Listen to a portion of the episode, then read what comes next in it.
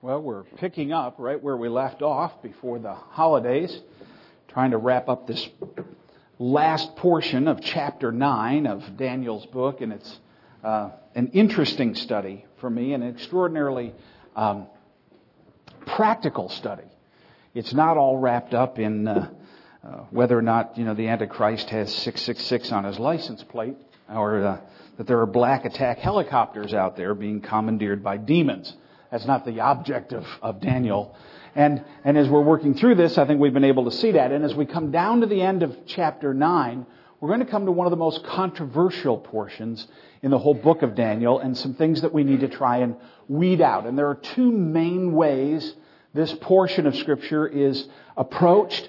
I'm going to give you the approach I think works best. Otherwise, I'd be a little stupid if I gave you the approach I thought didn't work best. Uh, you could go someplace else and get that.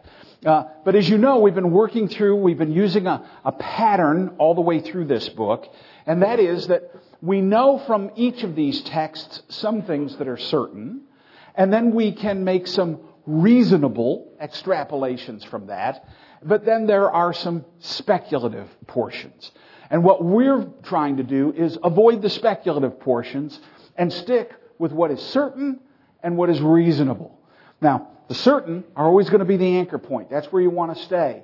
Things that are reasonable are things that we're going to be able to debate among ourselves, people from different theological points of view. And, and we don't have to hit each other with baseball bats to make that work. We can just say, okay, you're wrong and I support your right to be wrong. But, um, and, and of course, you'll all find out where you're wrong as we work through this. But we, we, we come to a very, very important section here. And leading into it, we remember that this prophecy said that there would be this period of 490 years. These sevens, these periods of seven. You'll remember from a few weeks ago that in the Jewish mind, time was marked off in sevens, not the way that we use decades. We use decades every 10 years, everything gets, and then, and then perhaps centuries. But in the Jewish mind, because they were to have a Sabbath rest every seven years, because they were have, uh, had a weekly Sabbath. Their mind worked in those terms of seven. And so that's the way the, the passage here actually lays out this entire issue. So 70 weeks or 77s, and, and virtually all commentators are agreed those 77s are 70 weeks of years, which would be 490 years. And those, that amount of time is given, he tells us in the passage, picking up in verse 24 where we were, that six things are to be accomplished. To finish the transgression, we talked about that. To put an end to sin, we talked about that. We talked about to atone for iniquity, to bring in everlasting righteousness, to seal both the vision and the prophet, and to anoint a most holy. All it says in the Hebrew is to anoint, anoint a most holy, we said at that time it could be a place or a one. We're going to come back, I think, from the context and show that it's pretty difficult to think of anything other than a person as being anointed here, um, because that, in fact, is where we get our word. This is where it shows up in the Bible first Messiah. This is all about the Messiah. But this brings us back to verse 27, and this is where things get really dicey. And we have to answer a number of questions that would arise. If you're going to be a good student of the Bible, you're going to look at a passage like this and say, all right, what does that mean? And how do I arrive at what that means? And there's certain questions you're going to want to ask yourself about the passage. So it says, and he shall make a covenant, a strong covenant, with many for one week. We had 70 weeks. And as a matter of fact, we're told that a little later on that there's going to be a division of these. There's going to be a period of seven and then more, and then there's going to be this last seven that kind of hangs out there by itself. Uh, it's called Daniel's 70th week. For all those of you prophecy bugs who read those things, we're going to say when does that take place and how does that finish out. So, he shall make a strong covenant with many for one week, or for seven years, and for half of the week he shall put an end to sacrifice and offering. So here's the question. First question is, well, who's he? Who's this he that's going to make this covenant with many for one week? It's mentioned twice. He's going to make the covenant and he shall put an end to sacrifice and offering. So we're going to have to answer that question for ourselves if we're going to interpret the passage correctly. The second question we need to ask ourselves is, what covenant is being spoken of here? Where's this covenant come from? So, okay, we've got this person to identify, and we've got this covenant to identify if we're going to understand what the passage is communicating to us. We work through those issues. So let's go back, and we have to understand that this is taken as a unit. This 25, 24 through 27 really forms one unit, and we have to look at it that way. So, who is he that's going to make the strong covenant? What does it mean that he'll put an end to the sacrifices? And what covenant is being talked about? There's a lot there to unpack. And these questions are answered primarily by most groups one of two different ways. That either this person back here, this he, and, uh, well, let me back up one more. Oh, isn't this good? This this review. You, you just have to memorize this. That's because uh, I can't back up the way I'd like to. I'm technologically challenged. All right. So who's the he? Right. We've got to go back and two main ideas are given, two main ways of understanding who the he is.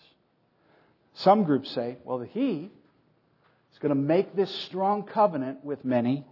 I'm not sure who they are yet for one week, and then for half of the week, he'll put an end to sacrifice and offering. Sounds like a pretty negative thing going on there. Must be the Antichrist. Could be. A lot of people interpret it that way. Or, he'll make a strong covenant with many for one week, and for half the week, he'll put an end to sacrifice and offering. Could be Christ. So the question is, which one is it? So that's going to change the way you read the entire passage. I've got to make some sort of a determination. Is this the Antichrist or is this Christ? Because, believe it or not, those are opposite ideas. It's either going to be the good guy, the Messiah, or it's going to be the bad guy. And life is going to get pretty ugly, and we've got to look through what that could possibly mean. Okay, so we, we, we've got that down, and we know we've got to wrestle through those. Now, I've created a little tool for us to try and work through that in just a second. Um, some of you are going to have to understand what an anaphor is. Anybody know what an anaphor is? Come on, you guys who you take English in high school? You know that there are antecedents and there are anaphors. Antecedents are not are not mints. Um, they're not bugs, right? Something that comes before, and then anaphors are, are other ways that that's being referred to. We're going to work through this. Matter of fact, this is all built around Bob Kilper. And you'll understand that in just a second when we get there. I'm going to call this actually Bob the antecedent and his anaphors. But we'll, we'll get there. All right. So just, just walk through, walk with me um, as we go through this. So know therefore and understand that, back to verse 25, that from the Going out of a word to restore and build Jerusalem. And we've talked about that, that it doesn't necessarily have to be a king who made that decree. It could be God's decree, so we don't have to fix it in time. Because we can fix the time by what's going to occur after the 490 years. So it's easier to work backwards. So know therefore and understand that from the going out of the word to restore Jerusalem to the coming of an anointed one, a prince, there shall be seven weeks. So this anointed one, the Messiah in the original, is also called Prince. And then for 62 weeks, so we're going to cover 7 and 62, 69 weeks, we're waiting for the 70th week. Then for 62 weeks it shall be built again with squares and moat, but in a troubled time. And after the 62 weeks, an anointed one, you've got the same word there, Messiah again, shall be cut off and shall have nothing. And the people of the prince who is to come shall destroy the city and the sanctuary. Now, many would say, well, this prince who is to come, even guys that, that I like a lot, would say, well, this is something else. Uh, who's this prince who comes and destroys the city? Must be a bad guy. We'll see. Right? We're going to really work through the text and let it talk for itself. And its end shall come with a flood, and to the end there shall be war, and desolations are decreed, and he'll make a strong covenant with many for one week, and for half the week he'll put an end to his sacrifice and offering. And on the wing of abomination shall come one who makes desolate, until the decreed end is poured out on the desolator. Well, isn't this fun? All right? So we're going to unpack it, and, and I promise very few of you will get a brain cramp. Um, it's not all that bad. So, this is Bob Kilper. Bob, the antecedent, and his anaphors. Bob, thank you for lending yourself to me. From 7 in the morning until Bob gets hungry, it'll be two hours. I'm going to follow kind of the style of that passage we just read. Okay? So bear with me. You can, you can do this. You can stretch your brain. You can actually look at your Bible and see where I'm going with this, with this little tool. So from 7 in the morning until Bob, so Bob is the antecedent for which all the rest, to which all of the rest of the anaphors will point. Watch this. It's magic. From 7 in the morning until Bob gets hungry, it'll be two hours. But then, it'll be three hours more before he actually gets something to eat. Now, there's a he. Who does that he refer to? It refers to Bob. Right? There's the antecedent, there's the anaphor. So, it'll be three hours more before he actually gets something to eat, and he, no confusion, anaphor to the antecedent, will go looking for lunch. But he'll not be able to find what he wants, anaphor to the antecedent, until he, anaphor to the antecedent, figures out exactly what he's hungry for, he won't eat. We're all on the same page so far, right? So anybody confused that all these he's refer to Bob? All right. So Bob Kilper has very strange eating habits. He gets up in the morning at seven and and that's two hours before he decides to get hungry. And then it's three more hours before he eats. I don't know why. Uh, you'll have to ask Carolyn. She'll tell you. But that's, that's the way it works. But you got, you got the antecedent and you got the anaphors, right? It's not hard. Let's, let's, let's continue it along. So when he, still an anaphor, finally does sit down to eat, he'll, anaphor, only get halfway done before he, anaphor, is interrupted and does not finish. Then his family will see the leftovers, Carolyn, this is very bad, and eat them while he's gone. Now we still know who he is, right? He's still Bob. We haven't, we haven't missed any because we're in one section. We're, we're telling one thing. Just take all these verses together and you, you'll get this, okay? And this pattern will continue because of the guy that keeps calling him, we know who him is, that's Bob, away from his meals until that guy's gone. Now, a second person has been introduced to the matrix. Who's the second person? Ooh, it's the guy. And the guy keeps calling him away from his meals until that guy's gone. Right? This is pretty clear. We, we got the picture, we got the antecedents, we got the anaphors, everything's working great. Now let's go back to our passage and do exactly the same thing. Alright? So that we're not confused by it. So know therefore and understand that from the going out of the word to restore and build Jerusalem to the coming of an anointed one, a prince, there shall be seven weeks. Seven weeks of years. And then, for 62 weeks, it shall be built again with squares and moat, but in a troubled time. So here's our antecedent. The Messiah, the Prince. Right? That's where we start. That's the first person mentioned in the passage. And he's the antecedent, and we'll see where the anaphors go. And so after the 62 weeks, an anointed one. Now, is this a different anointed one? Well, we might say that, but we're going to come down here and find the prince again. Connected. So if we're working through from antecedents to anaphors, we'll just, we'll just let this passage play out that way.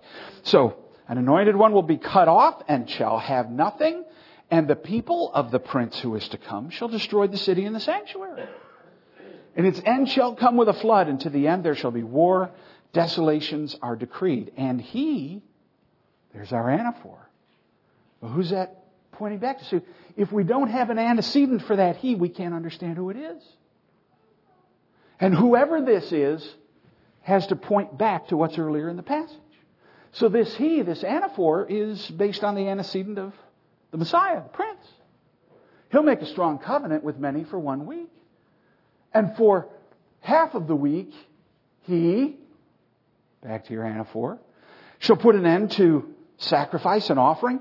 Now I gotta, I gotta sort through that. What does that mean if this is the Messiah and the Prince, and he's going to put an end to sacrifice and offering, and the prince's people destroyed the city? I've got to, I got to wrap my brain around all that, right? And on the wing of abomination shall come one, a new one, who makes desolate. This is, this is a new concept, added after the previous. And until the decreed end is poured out on the desolator. So, I've got a anointed one, a Messiah and a prince, and I've got a desolator. And I've worked through, but my, my antecedents and anaphors here are separate from the ones that have come above. Right? So, let's go back and work through that. How do I interpret these things? Who's this Messiah, this Prince? Isaiah 9 6. For to us a child is born, to us a son is given, and the government shall be upon his shoulder, and his name shall be called Wonderful, Counselor, Mighty God, Everlasting Father, Prince of Peace. This is the title of the Messiah. He's the Prince of Peace. This is not a title of an Antichrist. But this is, and you've got to remember, Daniel is writing in the aftermath of having been familiar with Isaiah's work. This is familiar language to him. He's got it. He knows what's going on here. And he makes this connection. Let's keep continue in Isaiah 53. By oppression and judgment he was taken away. And as for his generation, who considered that he was cut off? The Messiah, the Prince, the Anointed One will be cut off. Language that's used of Christ but never used of Antichrist. He'll be cut off out of the land of the living, stricken for the transgression of my people. Interesting. How about the covenant? Well, in the same way, also, he, there's an anaphor. Who's the antecedent? Everybody knows this passage, right? Paul's talking about Jesus at the Last Supper. And in the same way, also, he took the cup after supper, saying, This cup is the new covenant in my blood. It was established at the end of the 490 years by Christ. This is answering to uh, Jeremiah 31 and to Hebrews 8 and Hebrews 10. This is the new covenant. There's never, except if you interpret Daniel 9 as referring to the Antichrist, there is never that concept of covenant in that way for the Antichrist. Anyway, this, is, this cup is the new covenant in my blood. Do this as often as you drink it in remembrance of me. And what about the end of sacrifice? Hebrews 9:26, but as it is, he has appeared once for all at the end of the ages to put away sin by the sacrifice of himself.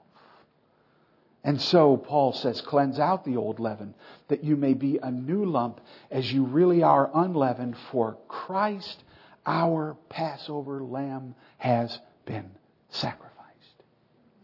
You see, if we theorize a last days restoration of a Jewish temple, then we have people going back and sacrificing when Christ, the Passover lamb, has already been sacrificed. It would be an abomination. You never go back to the type once you've received the fulfillment. I've used this illustration any number of times with y'all, and you remember it since I met my wife on the internet. And she sent me that picture of her, and I knew right away it wasn't Jennifer Aniston, even though she said that's who it was. And she knew I wasn't Brad Pitt when I sent her my picture. But once we got married, if I continued to kiss her picture instead of her, something would be weird. And if you can imagine the Jews going back to the types and the shadows after the Christ has come, that's weird. It's an abomination. Why in the world would you sacrifice an animal when Christ, our Passover lamb, has been sacrificed for us? It's backwards. It doesn't fit the passage. So, let's go back and try and tidy that up some. I, I threw a lot at you, didn't I? Anaphors, antecedents. You're going to go home. Kids use this at school. I mean, you'll blow your teacher away. They, they bet you half your teachers don't know what an anaphor is. We'll work through it. Okay, so here's the way I think the passage works. I will leave room for other people to interpret it differently and wrongly. But this, this is the way I understand it, and I can only I can only teach it to you the way I understand it. So if the prince is Christ, as it was mentioned, as he's given that title in Isaiah 9, the Prince of Peace. And if the cutting off is Christ, the way Christ is cut off in Isaiah 53, then the people of the prince would be the Jews. How is it that the people of the prince destroy Jerusalem? The same way that the people of the prince destroyed the prince. They didn't do it by their hands, they used the Romans. And as the people, the Jews, rejected the Messiah, they endured a great outpouring of wrath. It's Matthew 24.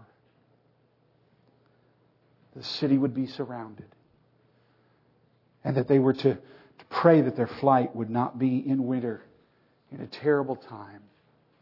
So my supposition, my understanding would be that the people of the prince are the Jews and that by their disobedience of rejecting the Christ, continued to vie for political power against the Romans, causing their own destruction.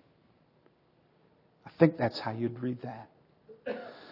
If the covenant is the new one, Jeremiah 31, 1 Corinthians 11, Hebrews 8, Hebrews 10, and if the sacrifices end in fulfillment, which is exactly what Scripture tells us, that Christ put an end to the sacrifices by the sacrifice of himself once and for all, then the great object of the passage is Christ and his work in redemption. And the desolator at the end would be the Antichrist. That's the best way I can understand this passage. And I think it's the way that treats the language of the past, does the least amount of violence to the language of the passage. If you insert it another way, you're going to have to call at some point either the Antichrist and anointed one or the prince who is to come. You're going to have to switch from the prince at the beginning of the passage and make it a different prince later in the passage with nothing in between to help you make that transition. But if you let the language flow naturally, this is the conclusion I believe that you end up with then so that gives us a bottom line. And that is that the entire passage is not meant to highlight the bad guy in a frenzy of end times curiosity, but is to put the hope and the joy and the comfort of Israel through Daniel in this prophecy squarely where it belongs in the Messiah who will come and be the remedy for human sin, irrespective of all the other stuff that will go on in the intervening years. We're going to cover those intervening years when we get to chapter 11. So, what would I do with that? Well, Christ, the Prince of Peace, will come, Daniel. Christ will be bruised for our transgressions and cut out, cut out out of the land of the living, Daniel. Jerusalem will be, will be destroyed in the Jews' rejection of him, Daniel. But he will still establish his new covenant and be the final and complete remedy for sin. This is a gospel passage. This is about the wonderful deliverance of the Savior from the sin that we inherited from Adam and that we have continued to multiply by our own disobedience and our own self. Maybe you don't know Christ here today. You're thinking, I don't know if I'm good enough to be with these Christian people. There's no such thing. First of all, because Christian people aren't good, we have a good Savior. He has redeemed us. Our righteousness is not our own, it belongs to Him, and He imputes it to us by faith. It's not ours. He lets us have it, but it's His. We are made righteous with the righteousness of another. You don't have to make yourself good. And you say, well, you know, if I, if I fall on my face right now and call upon Christ to forgive me of my sin and trust Him, I'll never be able to live up to the expectation. That's the second good part of the good news. He lived up to the expectation, so you don't have to. And you say, but wait a minute, won't that give me license to sin? Guy likes to tell a story about a guy who was overhearing another guy witness and telling him about grace. And this one guy said, if I'm believing the gospel the way you're telling it to me, then I can sin as much as I want and still be saved. And the one fellow said, now wait just one second and let me call to my buddy Bob. It was Bob Kilper. And my antecedent to my anaphors. He said, Bob, can you sin as much as you want? And Bob yelled back, Oh, I sin much more than I want. Because that's what a changed heart. That's what a changed heart does. You'll start to hate your sin. You'll want free from it. You'll want out from it. You will find ways to understand the comfort of the gospel that we receive full and free forgiveness of sin the moment we call upon Him for that forgiveness and His blood, the anointed one, the Prince who came, who was cut off, which is an act of judgment for you and for me. That one is a put your trust in Him and Him alone and not in your religion and not in your works and not in your own righteousness and not because you think you're a good person, at least you're better than Jeffrey Dahmer. Not because of that, but because Christ saves lost people and pays for our sin with His blood at Calvary so that we can go free. If you don't know Him today, that's the Savior we're putting in front of you. He is the Prince of Peace, the one who was cut off, the one who, to reject Him is destruction of the city of this world, and to receive Him is everlasting life. To put your faith in Him is to be cleansed from all of your guilt and all of your sin and to never ever have to worry again because He has paid the price. Final. So don't be preoccupied with the Antichrist and one world governments. Please. Please. So what if someday we live in Glenbekistan? That doesn't change Christ. Don't be worried about it. Will a one world government come? I don't know. If it does, what does that mean to the cross? Nothing. Absolutely nothing. The economy's going to collapse tomorrow. Might be, did for the Jews. Economies have collapsed throughout history. And it hasn't changed the cross one iota, and it can't. Civilizations have come and they have gone. The Egyptians rose and they fell. The Jews rose and they fell. The Greeks rose and they fell. They're even falling more now. America may rise and it may fall, and Christ will remain forever. Our hope is in Him. In no political party, in no political system, democracy isn't any more Christian I've got news for you. There will not be a democracy in heaven. It is an absolute dictatorship under Christ the King. You and I don't get to vote in heaven. We get to vote now as part of a broken system, not as part of the great system to come. Where my provider meets every need. And I don't have to. Be consumed with the glory of the cross and Christ's finished work for your salvation. That's what we get consumed with. That's where Daniel is. That's where the angel is pointing him at this time. The desolator's the last guy. He's the bump at the end. There's going to be some tough stuff here. The great stuff is the prince is going to become, is going to come. And he's the prince of peace. He makes peace between you and God so that you are completely reconciled to him and it doesn't have to be on your own basis. That prince has come. He's cut off, meaning he takes your judgment on himself and is treated as a cast off so that you can go free. He establishes the new covenant in his blood, an unbreakable covenant that cannot be removed. That says, it's the same kind of covenant I have with my wife till death do us part. Now, when one party lives eternally and then by virtue of salvation the second party lives eternally, there's no death to part you. There is no death that can part us. That's why Paul can say it in Romans 8. Neither life nor death can separate us from the love of Christ. It's impossible. And this is the new covenant, sealed in His blood, inaugurated on that night when He gave the cup to the disciples. And we participate in that every time we gather around the Lord's table. It's this prince, this Messiah, cut off, establishing the covenant, ending the sacrifices that can never take away sin. So I don't have to do that anymore because he's my Passover. And oh yeah, desolator's going to come. It's not going to change anything. It's going to finish out history. It's not the focus. The cross is central to everything. Now, you can interpret this another way and have at it. It's just the best job I can do on it. This is how I understand the passage to flow. And beloved, whatever you do in your own Bible study, in your own way of working through these issues, just make sure you make Christ the center. Christ must be the center.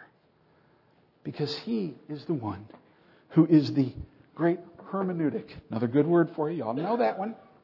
Some of you are saying Herman who? Hermeneutic. That's not his last name.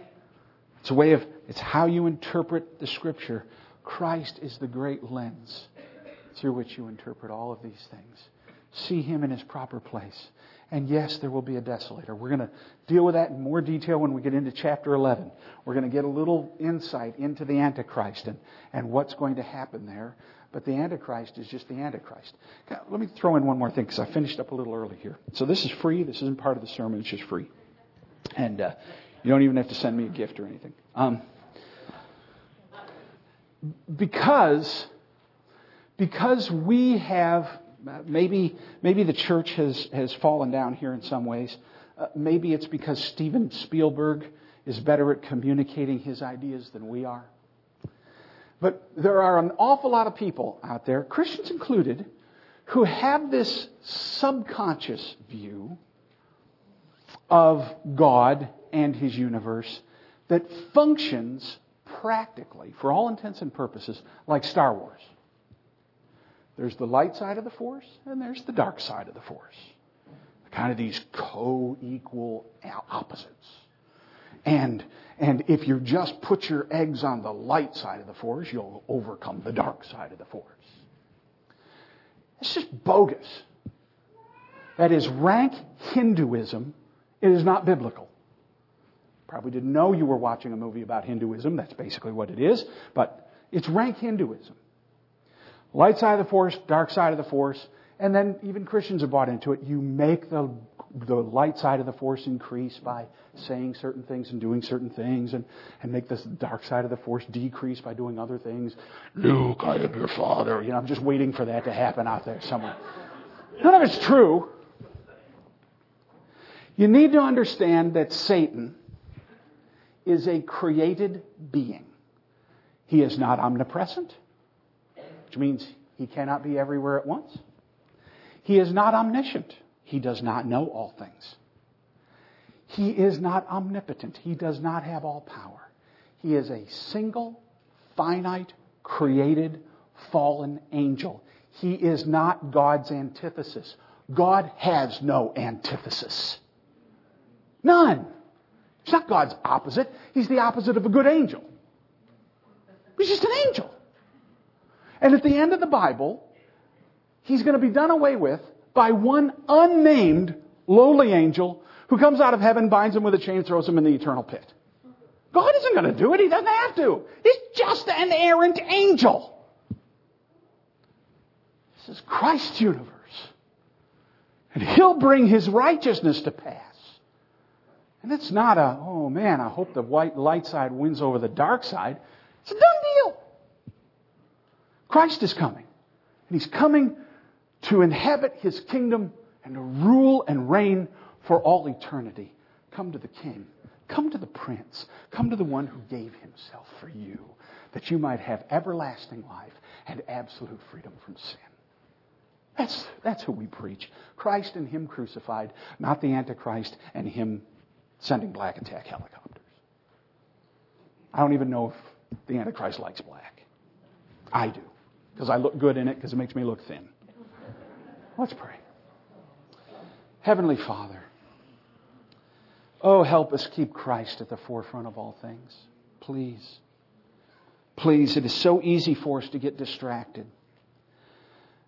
Father, I understand that there are different ways to work through some of these passages. They're difficult. And we don't want to camp on the, even what's merely reasonable. We want to stay on what's certain. And this we know is certain. Christ was prophesied to come and he came. That in the garden you promised there would come one who would bruise the serpent's head, the one who first tempted us. And he came. That a child would be born of a virgin, and he came. That he would grow up like a root in dry ground, and he came.